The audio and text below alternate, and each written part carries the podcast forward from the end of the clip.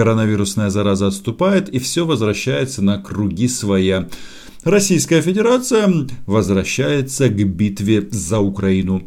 И работают они, как обычно, сразу в нескольких плоскостях и в нескольких измерениях. На Донбассе а, танцуют военный танец с бубнами для того, чтобы а, продемонстрировать Зеленскому, что если он не пойдет на попятную, на капитуляцию, у него будут большие проблемы. Параллельно с этим в украинском информационном пространстве вкидываются вот эти вот а, так называемые пленки Байден-Порошенко. Для чего? Вопрос. Нет, не для того, чтобы а, посадить Петра Алексеевича в клетку – на самом деле цена вопроса намного выше. Инициаторы этого а, хотят, чтобы Украина утратила поддержку американского государства. А если это произойдет, соответственно, а, разделаться с нами Кремлю будет проще. Об этом сегодня поговорим. Меня зовут Роман Цымбалюк, я корреспондент УНИАН в Москве. Подписывайтесь на мой YouTube канал, ведь здесь я называю вещи своими именами. Кремлю очень не понравилась позиция Украины в трехсторонней контактной группе. И да, эти встречи проходят по видеосвязи, но суть от этого никоим образом не меняется. По сути, что произошло? А, продемонстрировав российские паспорта а, гауляйтеров, с одной стороны, это вроде бы как и не секрет, но получается очень странная и интересная ситуация, когда вроде бы как а, Путин и компания говорят, что Донбасс это Украина, но от этих территорий ведут переговоры исключительно граждане Российской Федерации. И тут нельзя сделать так, что, допустим, Дейнегу и Никанорова меняем на кого-то другого. Все так называемое политическое руководство оккупированных территорий – это все граждане Российской Федерации. И, очевидно, им а, их эти, в смысле, паспорта выдали в первую очередь.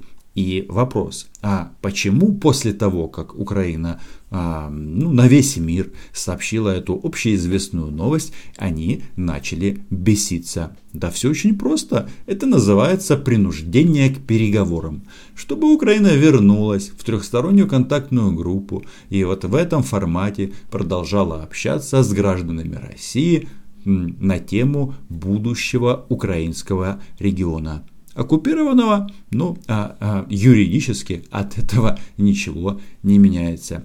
Внимание, вопрос, можно ли с этими людьми о чем-то договориться? Конечно же нет, по той причине, что они вообще-то не имеют права голоса. Они, ну, как э, солдаты, только без формы, получают указания в администрации президента на Старой площади и выполняют их. Некоторые считают себя настоящими политическими деятелями. Кто-то пытается убедить себя, что они действительно министры чего-то там, например, иностранных дел. Хотя, а, когда остаются они наедине с собой, прекрасно понимают, что это на самом-то деле просто а, часть а, оккупированной Донецкой или Луганской областей. И чтобы убедить Зеленского в том, что он не прав, что он должен срочно изменить свою позицию, на Донбассе во все возможные рупоры кричат, что здесь мобилизация, здесь там отзывают а, этих офицеров а, в армейские корпуса Российской Федерации, которые расквартированы, соответственно, в Луганске и в Донецке, гоняют технику военную вдоль линии разграничения, точнее линии фронта, ну и э, проводят террористические акты на украинской территории. И понятно, что у нас за последнее время э, были потери. Никакого какого-то гигантского обострения, э, очевидно, не будет, потому что наша армия продолжает делать свою работу, и э, в таком режиме мы живем уже шестой год. Но вопрос, а как отреагирует Зеленский? Это же представление, все для него, потому что в конечном итоге он же принимает решения в части э, применения военной силы. И это тоже факт. Для того, чтобы президент Украины и вообще украинское руководство было позговорчивой, тут вбрасываются в информационное пространство, что будут отжимать, отжимать Харьков, еще какие-то украинские города. А, Попробовать, конечно, можно, но я что-то сомневаюсь, что харьковчане стали э, идиотами за эти годы. Даже если какой-то процент людей был неадекватный в этом городе, посмотрев на ужасы Донецка и Луганска, любой здравомыслящий русскоязычный человек скажет, не, ребятки, лучше пусть будет Украина, потому что это цивилизация, нежели русский мир или русская смерть со всеми вытекающими из этого последствиями. Вечерние соловьи побольше и поменьше, которые вещают в разное время, кто-то с утра, кто-то в обед, а кто-то вечером, а, по сути, ну как бы издеваются а, лично над личностью Зеленского. Возможно, это связано с тем, что он как бы обижается на эту критику и, не будучи профессиональным политиком, может как-то это болезненно воспринимать. Хотя понятно, что здесь люди на работе и а, вот эти вот все дебильные эпитеты, которые которые используются в адрес украинского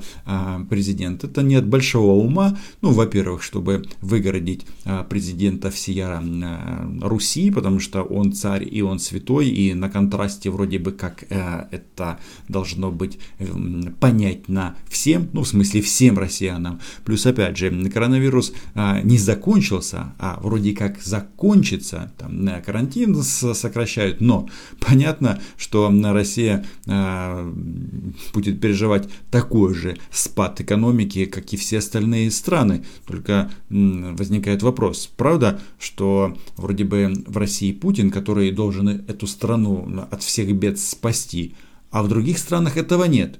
Но последствия эпидемии одинаковые.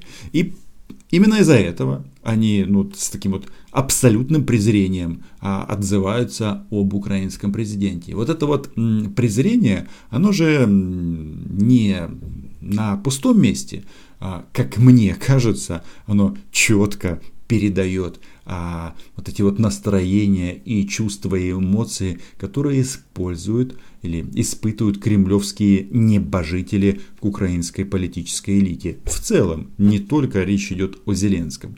И на этом фоне, когда м, Украину пытаются а, вернуть вот этот а, долгоиграющий минский формат в таком ключе, как выгодно на Российской Федерации, раскручивается вот эта вот история с а, пленками а, Порошенко-Байден. Если послушать их, ну, да, может кому-то нравится, кому-то не нравится, но насколько мне известно, миллиард долларов, который был выделен тогда Соединенными Штатами, он не осел в карманах Петра Алексеевича.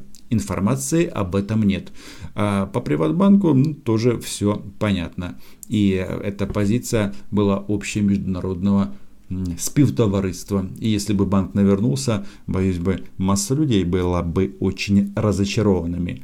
Но дело э, даже не в этих пунктах. Дело в том, что этими пленками администрацию, прошу прощения, офис президента Украины вынуждают сделать, ну, как бы ставку в американской политике. И если мы сейчас смочим Байдена, а не Порошенко, как многие думают, значит, мы как бы ставим на Трампа. И это, а, во-первых, недальновидно. Во-первых, э, это называется вмешательство, в которое в американские выборы, и оно нам точно не надо. А самое главное – а что, если вдруг выиграет Байден? Ну, такая же возможность не исключена. И в любом случае, а, там а, выборы выборами, а, но есть так называемое американское глубинное государство, которым это не очень нравится. Тем временем в эфирах российских пропагандистских телеканалов ведущий размышляет на тему, как им поступить с Украиной.